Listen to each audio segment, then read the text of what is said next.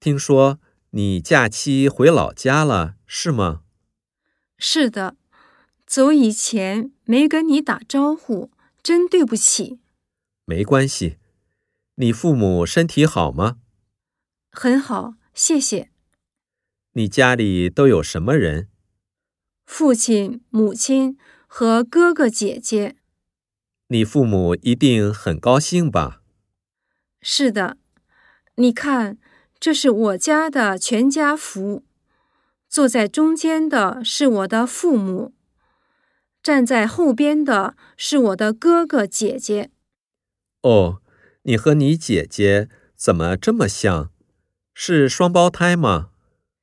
别人也这么说，不过我们不是双胞胎。你姐姐也是大学生吗？